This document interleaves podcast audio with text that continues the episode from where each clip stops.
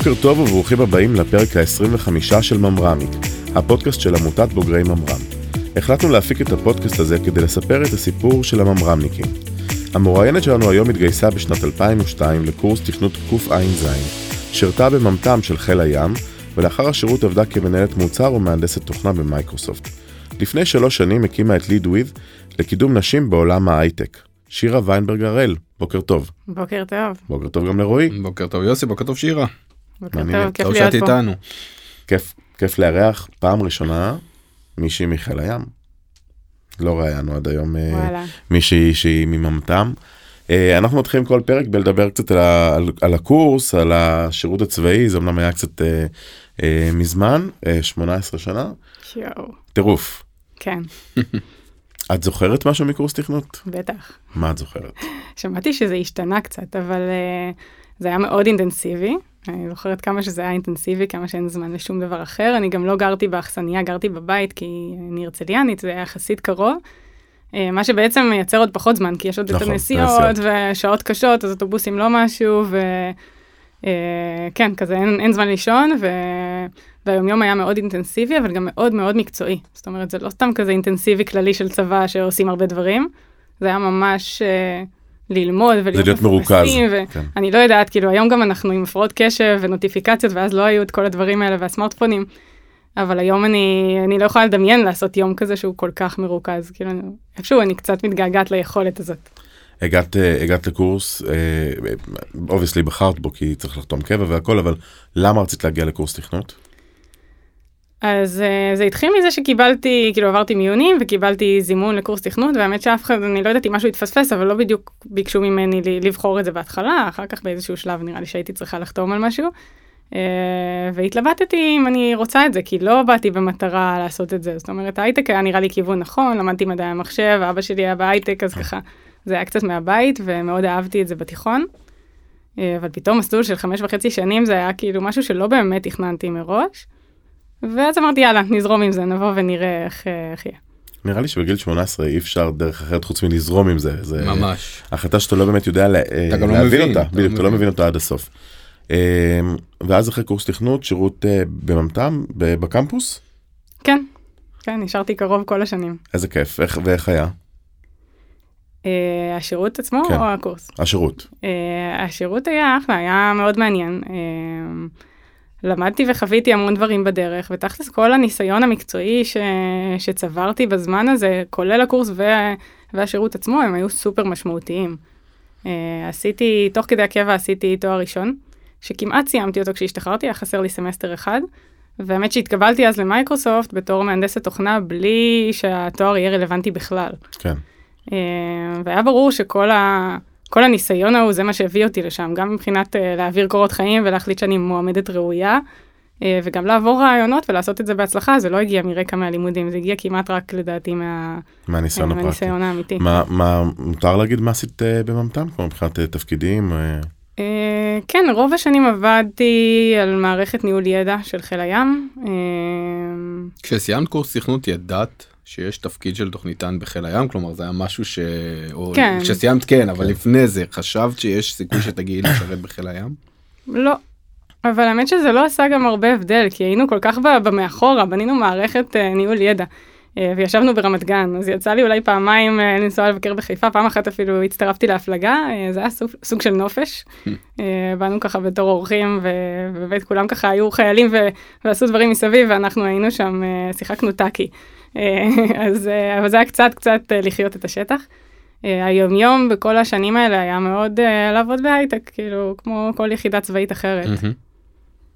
אוקיי. זה יפה, לעבוד בהייטק כמו בכל יחידה צבאית אחרת. כאילו, כמו מתכנתים, כן, לגמרי. כמו כמו שקורה לממר"מניקים בכל כן. בכל יחידה. נראה לי שגם. יתרון באמת שממתם אה, היא חלק מה, מהקמפוס הזה פיזית, גם אה, מאפשר אה, לנגן על האולמות האלה, גם להיות כאילו עדיין ב- בסביבה שהיא, נקרא לזה באמת קמפוס אה, מקצועי טכנולוגי, וגם להיות אה, חלק מ- מחיל הים. ואז אה, קורס. קצינות?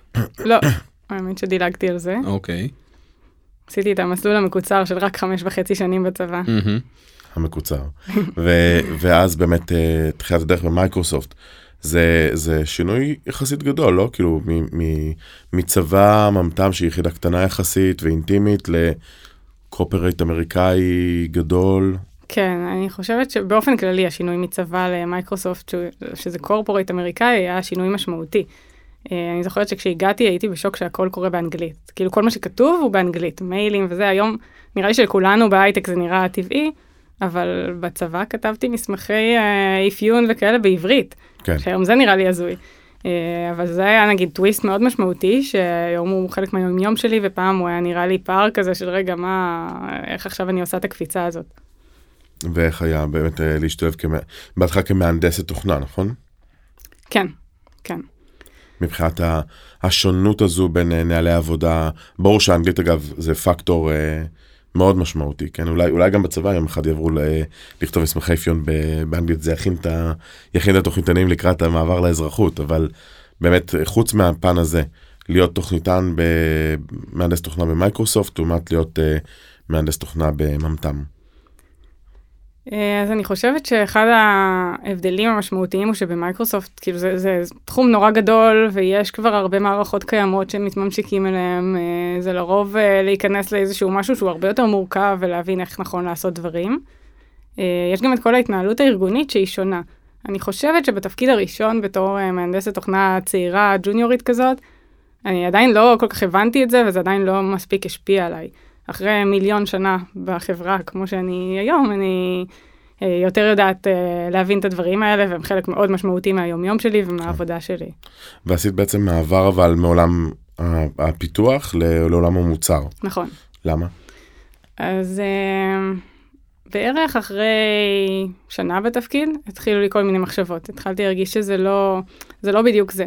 באמת שזה משהו שהיו לו ניצנים אפילו עוד בצבא, כי תמיד החבר'ה שלי היו מהנדסי תוכנה, אם זה חבר'ה מהצבא או קצת מהעבודה, והיינו יוצאים לבירה וכולם היו מדברים על קוד, ואני לא הייתי שם. כאילו, זה, לא הייתי פשנט לגבי זה כמו האחרים. זה היה סבבה, זה היה מעניין, עשיתי עבודה טובה, הצלחתי להתקדם, אבל זה הרגיש קצת יותר באיזי, ושלאחרים זה מאץ' יותר טוב. וחיפשתי מה כן הדבר הנכון עבורי. אה, ואז אחרי שנה, שנה וחצי במייקרוסופט, אה, מתוך המחשבות האלה התחלתי להסתכל ככה מסביב, התחלתי MBA. אמ, שיווק, מנהל עסקים, אה, דברים כאלה, מימון, כל מיני Buzzwords שהיו לי בראש שחשבתי שיעניינו אותי ולא ידעתי אם כן או לא. אה, אז אמרתי נלך, נרחיב קצת אופקים, נראה אם זה רלוונטי. יצא שבערך שלושה חודשים אחרי שהתחלתי את הלימודים גם היה שינוי ארגוני מאוד גדול בחברה.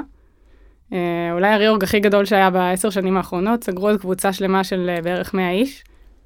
אה, זה היה די טירוף, אה, ואמרו לנו, כאילו תעשו מה שאתם רוצים, תבואו, אל תבואו, אה, הלכו לחפש לנו פרויקטים חדשים, מאוד דאגו לעובדים, לא הייתה תחושה של כאילו איבדתי את העבודה שלי, אבל הפרויקט עצמו היה ברור שהוא כבר לא קורה. והייתה תקופה כזאת שאמרו לנו, אתם יכולים להישאר בבית, אתם יכולים לבוא, תפתחו אפליקציות לפייסבוק, מה שבא לכם. אז היו אפליקציות נכון. לפייסבוק, זה היה... ובעצם קצת ניצלתי את הזמן הזה לחשוב, כי הרגשתי שאני צריכה שינוי, ו... במהלך השבוע שבועיים האלה באמת מצאתי איזושהי משרה של אה, PM אינטרן, בעצם בתור סטודנטית לניהול מוצר. אה, וזה התאים בדיוק כי בדיוק עשיתי MBA, אז באמת הייתי סטודנטית, צריך באמת להיות אה, סטודנט או סטודנטית בשביל זה. אז, אז יכולתי לקחת את המשרה הזאת, זאת הייתה קבוצה סופר מגניבה וקטנה שעשתה location based services, שזה היה תחום ממש ממש חדשני, אז קבוצה שיצאה מתוך ה-innovation labs, וזה היה תחום שנורא עניין אותי. אה, אז היה מאץ' ממש טוב, הם תכלס היו צריכים אה, מישהי בפול טיים ולא היה להם תקן לזה, אז באתי, עבדתי כמו פול טיים על תקן של אינטרן. אה, היה בזה איזשהו סיכון, אנשים אמרו לי שאני מטורפת, אני זוכרת איך אה, מי שניהל את כל קבוצת הטלקום שנסגרה, שהוא היה באמת בן אדם מאוד בכיר, שמנהל אה, אה, יותר מ-100 איש, ו... ואני הייתי ככה ג'וניורית, כאילו לא אומר לי שלום במעלית אפילו, ואני זוכרת שהוא נכנס אליי למשרד. הוא ככה התיישב מולי, הוא הסתכל עליי ואמר לי, את באמת הולכת לעשות את זה? כאילו, אנשים חשבו שאני עושה פה איזה משהו מטורף, אני מוותרת על התקן שלי בתור full time engineer, וגם כאילו הייתי, כנראה אוטוטו הייתי מקבלת את ה-level הבא שלי. אה, אבל זה היה, כאילו, זה הרגיש לי הדבר הנכון. זה, זה היה כל כך ברור ברמת האינסטינקט, שכשהציעו לי את התפקיד הבא שלי בתור מהנדסת תוכנה, לא היה בא לי על זה בכלל. והתפקיד בתור product אה, מאוד עניין אותי. אז עשיתי את ההימור הזה. וזה נשמע כאילו הוא הצליח. עבד. כן, בדיוק. כן. אה, זה היה איזשהו סיכון מחושב, כי אמרתי לעצמי, ב worst case אני אגלה ש product זה לא בשבילי, וגם למדתי משהו ואני אנסה לדייק הלאה. אה, ו- אני חושב שבאמת במקומות שאתה הרבה יותר פשנט לגבי דברים אז אתה אוטומטית יותר טוב כי אתה מביא איתך את אותו רעל בעיניים שנותן לך את האקס פקטור הזה לעומת אה, פשוט לעשות את העבודה טוב. זה, זה נראה לי באמת ה- ההבדל הלהבה הפנימית הזו באמת כן. מדרבנת אותך לעשות דברים אה, מבפנים זה הרבה יותר חזק אה, מדברים אחרים. אז אוקיי ואז בעצם המשכת להתפתח בציר הזה של המוצר והיום את כן, מנהלת, אה, אני מניח, מנהלי מוצרים אחרים. כן, כן, אז אה, באמת עברו מאז איזה תשע שנים. אה, ועברתי כל מיני גלגולים בתוך החברה, כי זאת באמת חברה ענקית עם הרבה אפשרויות והזדמנויות ושינויים שמגיעים לפעמים מהזווית של העובד או העובדת ולפעמים מהזווית של הארגון. אה, אם זה שינויים ארגוניים שקצת הזיזו אותי, ואם זה לפעמים ביוזמה שלי לעבור מקבוצה אחת לקבוצה אחרת. אז יצא לי להוביל גם מוצרים שהם נורא כזה סטארט-אפ בתוך מייקרוסופט, שעושים כל מיני שטויות מוזרות, אה, אבל עם הגב המייקרוסופטי. לפעמים דברים שהם סופר corporate-ים ופלטפורמות, דברים יותר טכניים, פחות טכניים. אה, ובשנים האחרונות אני עובדת על קורטנה, שזאת העוזרת האישית הדיגיטלית של מייקרוסופט. אה, או- בשנה עוזר האחרונה- עוזרת. כן, אז תכף, אפשר לדבר גם על זה. אה, בשנה האחרונה אני מובילה צוות מנהלי מוצר שמתעסק ביכולות קוליות של קורטנה בתוך Teams. אוקיי, מדהים. כן. באינטגרציה בעצם בין Teams לבין לשימוש של קורטנה בתוך Teams בעצם. כן, כן, ובגדול יכולות, כל מיני יכולות AI שיכולות לעזור, לתת value למשתמשים של Teams. אני אני הייתי רוצה לשאול שאלה כללית על מייקרוסופט. אה, ראיינו פה את איגור אה, נכון. ממייקרוסופט לפני כמה, הרבה פרקים יחסית. אה, שהוא עובד בעולמות הענן של, של מייקרוסופט. מייקרוסופט אין ספק שהיא אחת החברות הכי משפיעות שבעולם המודרני, בעולם התעשיית ההייטק ובכלל על החיים של האנשים כמו שאנחנו מכירים אותם היום לאורך כל השנים. באיזושהי נקודה הייתה, הייתה תחושה שאם אתה מסתכל על כל החברות על גוגל אפל מייקרוסופט שמייקרוסופט היא כאילו באיזשהו מקום אה, בצד או, או מאחורה וכאילו היא הפסיקה לשחק את המשחק. אם זה בעולמות המובייל באמת נתתי את זה כדוגמה שהיא לא הצליחה to fit in אה, אבל גם גוגל לא באמת הצליחה בהיבט של מכשירים ו- וכולי. ו- ונראה לי שאולי דווקא מה שמעניין בסיפור זה שאם אתה שואל עובדים של מייקרוסופט ופה כאילו זה מה שהייתי רוצה לדעת התחושה היא שמייקרוסופט זה ארגון מאוד חדשני ויוזם ועושה ומשהו כאילו בעיניי לא יוצא החוצה. את, אה, את יכולה להבין אה, למה אני מתכוון? אה, כן, אז את, קודם עובדה כל- שאת בוחרת לעבוד באותה חברה כל כך הרבה שנים שבתעשייה שלנו זה מאוד חריג. נכון. כן, אז אני חושבת שקודם כל היה שינוי מאוד משמעותי במייקרוסופט uh, מבפנים בשנים האחרונות. הרבה מאוד מזה זה סאטיה שהביא איתו vibe מאוד אחר שמחלחל הלאה. Uh, למשל, החברה הרבה פעמים מסתכלת על איך כן uh, לעבוד יחד עם, uh, עם מתחרים באותו עולם. זאת אומרת, אם פעם אולי ההסתכלות הייתה שיש Windows Phone ואנחנו משקיעים רק ב Windows Phone כי זה הטלפון שלנו ואולי אנדרואיד ו-iOS לא מעניינים, באיזשהו שלב כל הסיפור הזה השתנה ואמרנו אוקיי אם יש פה פלטפורמות אחרות שמצליחות ויש שם users, בואו נהיה גם שם. כאילו וורד למשל, אני סתם כן. נותנת דוגמה, או טימס, או אה, כל האפליקציות של אופיס יכולות להיות אה, אה, מעולות וסופר משמעותיות, משמעותיות על כל הפלטפורמות האלה ולתת נכון. value ל users שם וזה חלק מאוד חשוב ממה שאנחנו מציעים ובשביל לעשות עבודה טובה ולהיות בכל מקום ולעזור גם לך וגם לך ושתוכלו לשתף ביניכם דברים ולעבוד יחד, אנחנו צריכים להיות בכל מקום ולא רק במקום של פלטפורמות של מייקרוסופט. מייקרוסופט. לא רק נכון. בווינדוס. עד לפני. שנתיים וחצי שלוש לדעתי אה, אופיס למק היה מתחת לכל ביקורת ואז באמת היה איזשהו שלב שמייקרוסופט אישרה קו ואמרה מהיום המוצרים הם אותם מוצרים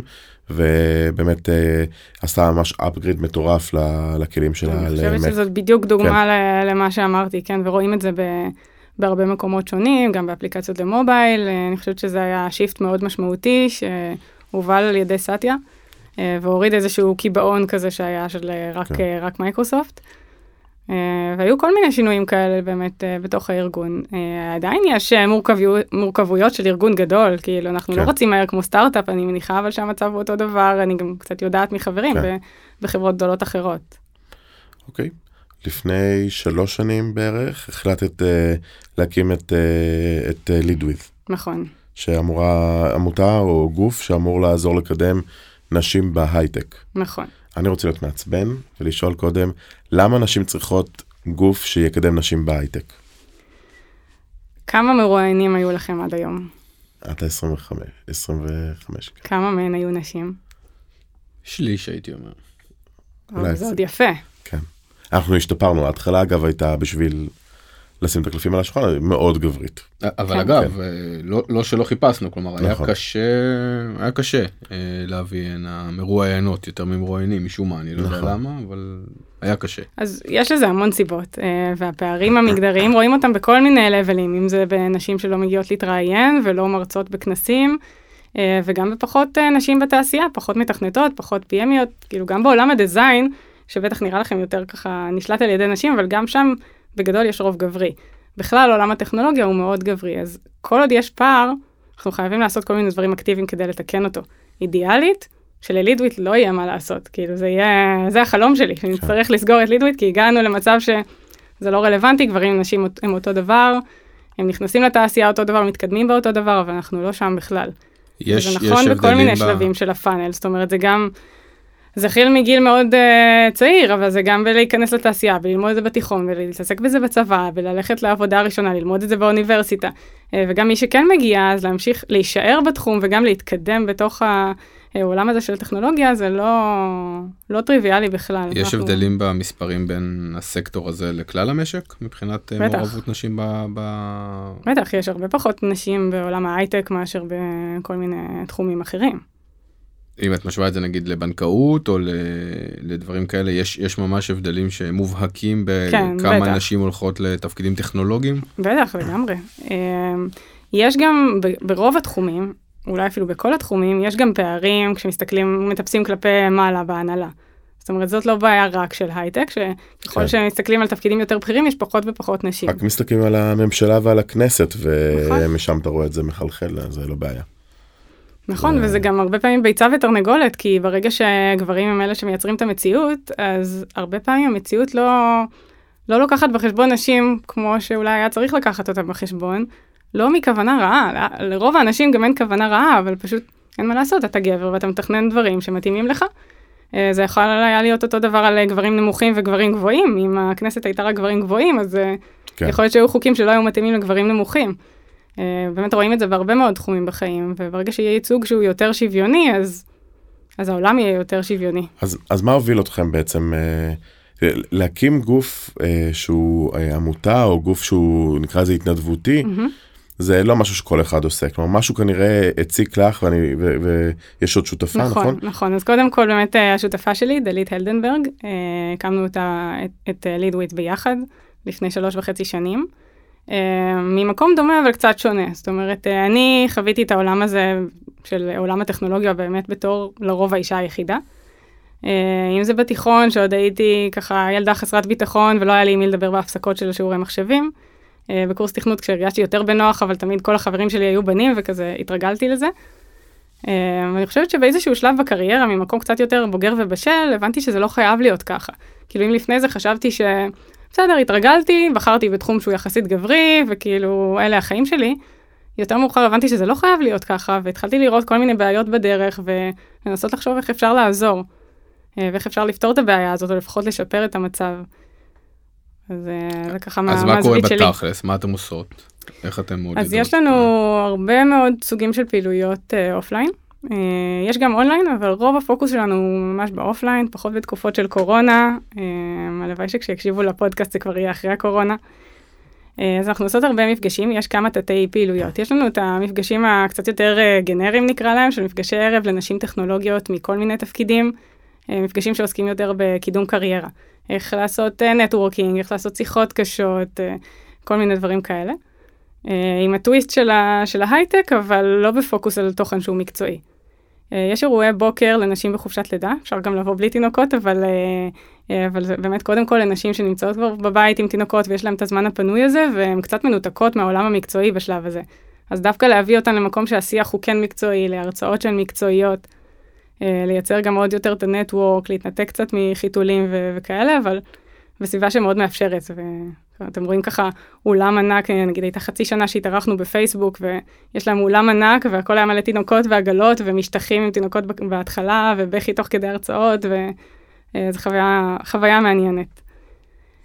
יש לנו פעילויות לנשים יזמיות ממש בתחילת הדרך, זה משהו שהוא יותר כזה שיחת סלון נקרא לזה, זה הרבה יותר אינטימי, זה בין 20 ל-30 בכל פעם, זו קבוצה שהיא יחסית מגובשת, ונוצרות שם באמת שיחות שהן מאוד מאוד פתוחות, והרבה קשרים של לעזור אחת לשנייה, וכמובן שיש גם תמיד תוכן שאנחנו מביאות, שבאמת רלוונטי, רלוונטי להן לשלב הזה של, ה, של הקריירה. והאמת שהיה מדהים לראות את זה, להגיע למפגשים, זו פעילות שלא אני מובילה, מובילה אותה אשכר מתוך הצוות שלנו. והייתי מגיעה פעם בחודש ורואה ושומעת את הסיפורים בסבב של האינטרו. ומישהי שלפני כמה חודשים הייתה כזה עבודה ובדיוק עזבה את העבודה ובא לה להקים משהו ולא יודעת מה, פתאום כמה חודשים אחר כך היא כאילו בדיוק רשמה חברה אתמול ויש לה שותפים ובמפגש הבא היא לא יכלה להגיע כי היא בדיוק הלכה לחתום על, על הסכם וכאילו דברים uh, מתקדמים ואני פתאום רואה את זה כאילו בזום אאוט כזה של לפגוש אותם פעם בחודש חודשיים.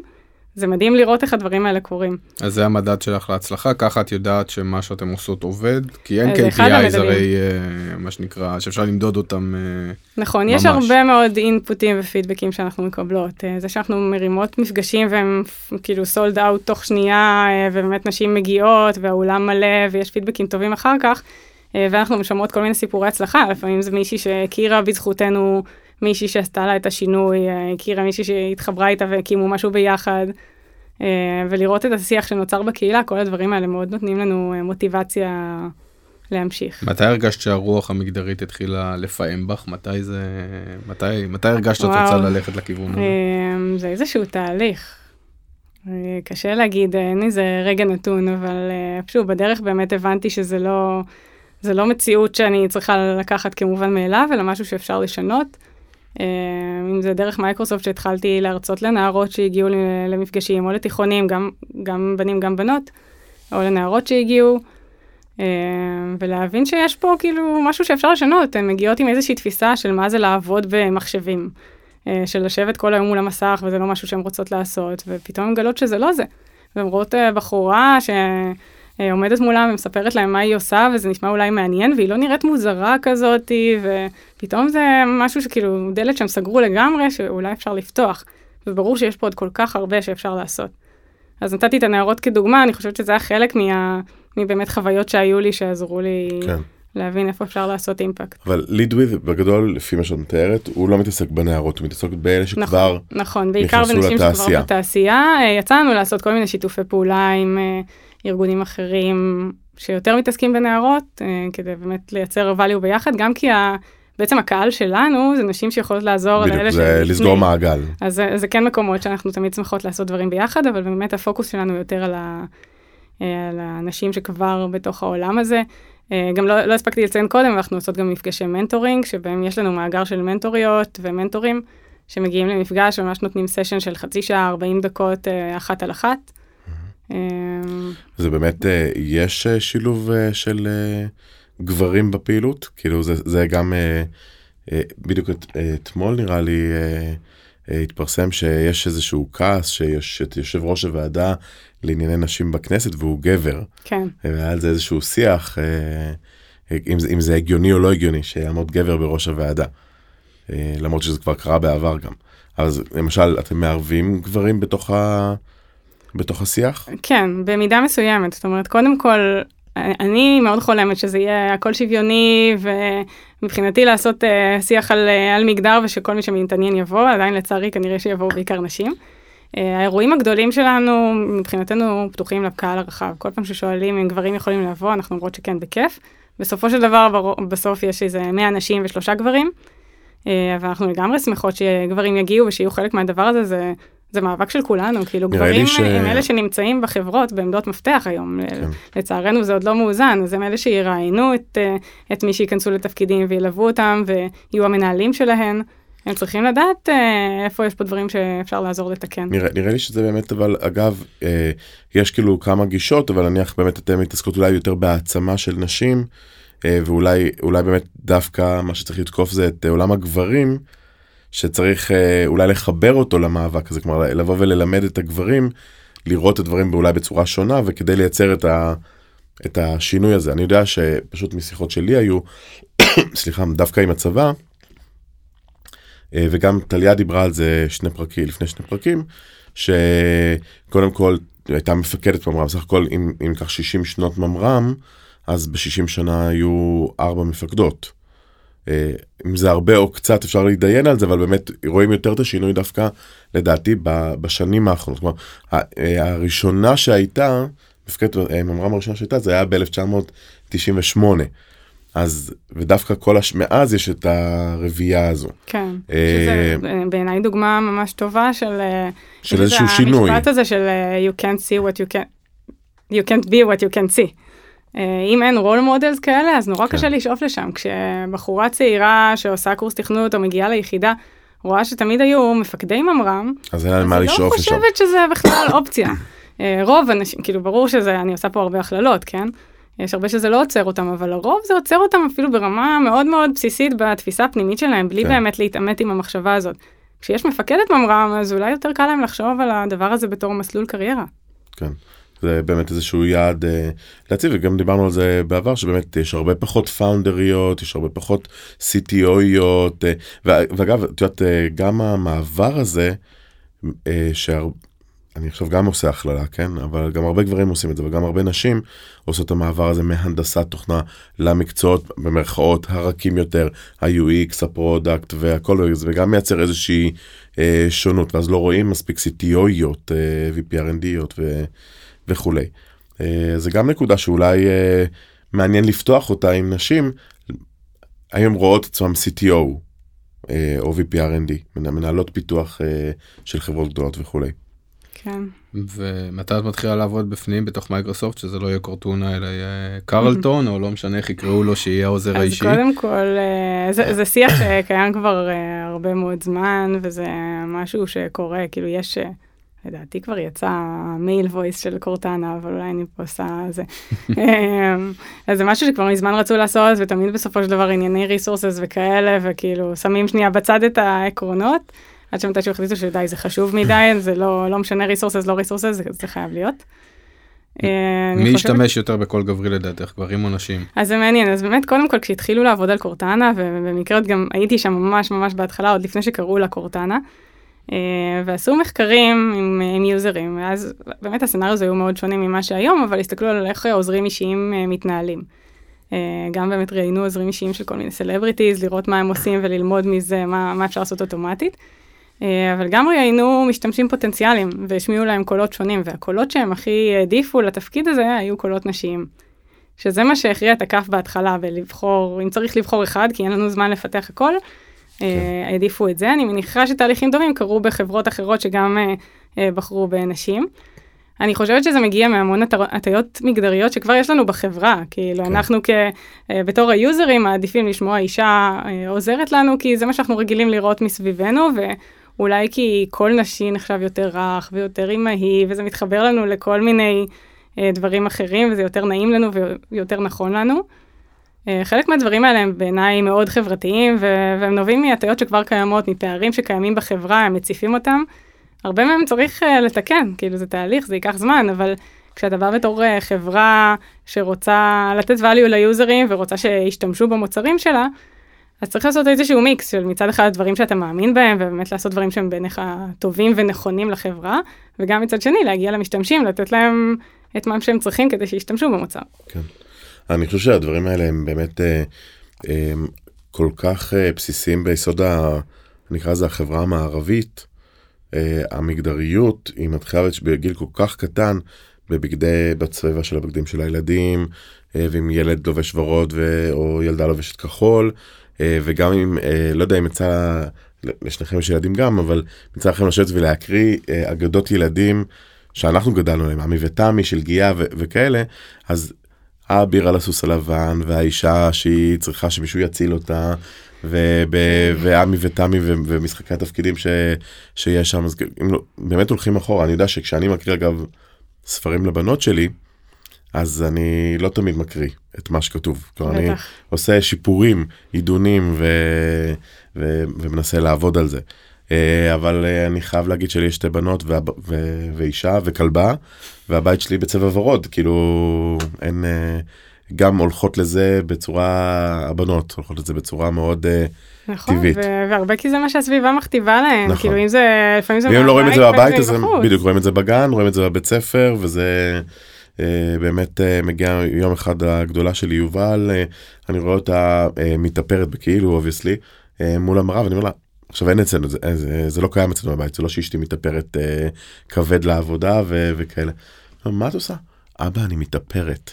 אה, אוקיי, סבבה, עכשיו תחשבי לתת לה מלט שתבנה בניין כדי שזה אה, יתאזן. אה, לא, אבל אפשר גם וגם, אני חושבת שחלק מהבעיות זה שהרבה פעמים עוצרים, יותר עוצרים בנים. אה, מלעשות דברים של אה, בנות, כי אנשים זה נורא מפחיד נכון. אותם. כאילו, אם אה, הילד בגיל שנתיים ישחק משחקים של איפור או בובות, אז הוא יגדל להיות, לא יודעת, עם נטיות מיניות כלשהן, לא שיש בעיה עם זה גם. אפשר לטעון שזה מייצר חיים יותר פשוטים או פחות פשוטים עבור אותו בן אדם, זה הכל. אבל זה בכלל לא קשור, ואנחנו החלטנו כחברה שיש את הגבולות האלה של מה של בנים ומה של בנות, וזה נכון. ממש לא צריך להיות ככה, אבל זה לא פשוט, אני בטוחה שגם אני כאימא, כאילו, אני כבר שם. אה, ואני בטוחה שאני אמשיך לחוות את זה, מיוחד בתור, אנחנו בית מאוד שוויוני שלא מתעסק בשל בנים ושל בנות, ולפעמים דברים מגיעים מבחוץ, כאילו אם זה ביקורת על דברים שנראים מוזר, אה, או שאני מניחה שהוא כשהוא יהיה יותר גדול וחברים יגידו לו דברים, ואתה רוצה מצד אחד שלילד יהיה טוב עם החברים שלו והוא ירגיש בנוח והוא לא ירגיש שהוא מוזר, מצד שני כן. אתה רוצה לאפשר לו לעשות מה שבא לו. נכון. לתת לו סביבה מספיק אה, אה, חזקה כדי לתמוך בזה. כן. כמה אתם באמת בית שוויוני, כלומר מבחינת, אה, אני לא יודע מה בעלך עושה, מבחינת, מבחינת ניהול קריירה. זוגי, הוא לא הבעלים שלי. אוקיי, תיקון ראשון. הוא מהנדס תוכנה בפייסבוק. יפה. לא שניכם, אז, אז רק כדי זה, שניכם אנשי קריירה אני מניח. כן. אז איך מאזנים? איך אה, יוצרים שוויוניות בלהוציא את הילד, להיות עם הילד, בכלל זמן משפחתי? זה פשוט uh, התפקיד של שנינו, כאילו שנינו רואים את זה באותה צורה התפקיד של, שלנו. Uh, אף אחד לא חושב שהשני צריך לעשות יותר, או להיות יותר אחראי על הילד או פחות אחראי על הילד. Uh, אני חושבת שיש לזה גם הרבה פלוסים מכל הכיוונים, זאת אומרת, גם uh, לגבר לא להיות זה שאחראי על הפרנסה בבית, אלא 50 אחוז, אבל כאילו, בן זוגי ספציפית uh, בחר בשלב מסוים לקחת כמה חודשים של חופש, אחרי שתום הקטן שלנו נולד. כשאני סיימתי חופשת לידה, הוא רצה גם להיות קצת בבית אה, עם הילד, והוא לקח חופשת לידה משל עצמו, שזה בעצם היה חל"ת, כי אני כן. כן לקחתי את שלי. אה, הוא היה חודשים בבית עם הילד, אחר כך אה, נכנסה בהדרגה מטפלת והוא למד לרעיונות, ואז הוא הצטרף לפייסבוק, אבל אה, לא היה עליו שום לחץ פסיכולוגי של להיות הגבר בבית, ש... שהוא זה שמפרנס. כן. כל אחד יש לו את התקופות שלו, ובסך הכל אנחנו, אה, אנחנו מאזנים אחד את השני, והכל בסדר. מדהים. אז עם שאיפה לעולם אה, מתוקן יותר, אה, קצת מבחינה מגדרית לפחות, אה, אנחנו מגיעים לשאלון, שהוא יהיה קצת יותר עיתולי, כי עסקנו בדברים ברומו של עולם עכשיו. באמת ברומו של עולם. אייפון או אנדרואיד? אייפון. טוב מאוד, הצטרפת לצוות המנצח מבחינת יוסי. אפליקציה שאת הכי אוהבת להשתמש בה? אני כבר לא זוכרת מה עניתי לכם בזה, תעני מהראש, את לא צריכה להיזכר מה ענית. אתה יכול לרמוז לה. תזכירו לי מה אמרתי, הייתה לי תשובה טובה דווקא. את ענית וואטסאפ, אבל אני, כן, אבל אני חושב לא שנתחיל לעשות את זה כמו שעושים לילדים, אתה יודע, תגיד מספר מ-1 עד 10 לא 7, אז נתחיל לעשות אה, מה האפליקציה שאתה הכי אוהב, אבל לא וואטסאפ. וואטסאפ זה החיים. רגע, אז מותר לי להגיד וואטסאפ? מותר לך, אין שום בעיה. אפליקציה שאת הכי לא אוהבת להשתמש בה? אז נתתי דוגמה שהיא באמת אקסטרים, האפליקציה של המכון פילאטיס שלי, זה לא אפליקציה שלהם, זה outsource, אני גם לא אגיד את השם כי נראה לי שזה משהו ישראלי קיקיוני לחלוטין. אה, חוויה מזעזעת, כאילו זה לא עובד. נפנה אותה לפרק הרלוונטי אה, שהוקלט פה בפודקאסט. אה, שעסק בדיוק בתחום. בתחום. כן, אבל האמת שזאת ספציפית היא באמת, גם מבחינה טכנולוגית ברור שהיא לא נבנתה טוב. גם מבחינה מוצרית, לא ברור בכלל ה flow של ה user, הכל שם ממש, אין לך ברירה, אתה רוצה לקבוע, להיכנס לשיעור, אז אתה תשתמש בזה. אז תאזיני לפרק ארבוקס. את האמת שזה מעניין אבל, כי נראה לי שבתור אה, אשת מוצר ואשת טכנולוגיה, זה קורה גם לי פשוט, אתה, אתה לוקח אפליקציה, אתה אומר, יואו, אני חייב, אתה פשוט מתחיל לבקר אותה, אתה לא יכול לברוח מזה. כן, אני אתה- רואה אתה- את כל אתה מכיר החיים. את ה user בעיניים journey, אז אתה. אומר הייתי צריך לעשות את זה ככה. וכו'. לגמרי. אה, ושאלת הסיכום שלנו, מה זה ממר"ם עבורך? אה, זה בסיס מאוד אה, משמעותי שקיבלתי, שהקפיץ אותי בעצם בקריירה, כאילו זה השלב הראשון, אבל הוא אחד שלב שלא יודעת איך הייתי עושה אותו אחרת. שבעצם הכניס אותי לתפקיד הראשון שלי מחוץ לצבא, במקום של אנשים עובדים שנים בשביל זה, לומדים ומתראיינים, ועד שהם מצליחים להגיע לשם. מעולה, שירה, נעמת לנו מאוד, תודה רבה. תודה תודה לכם. שירה, תודה רועי, תודה יוסי. שיהיה אחלה יום.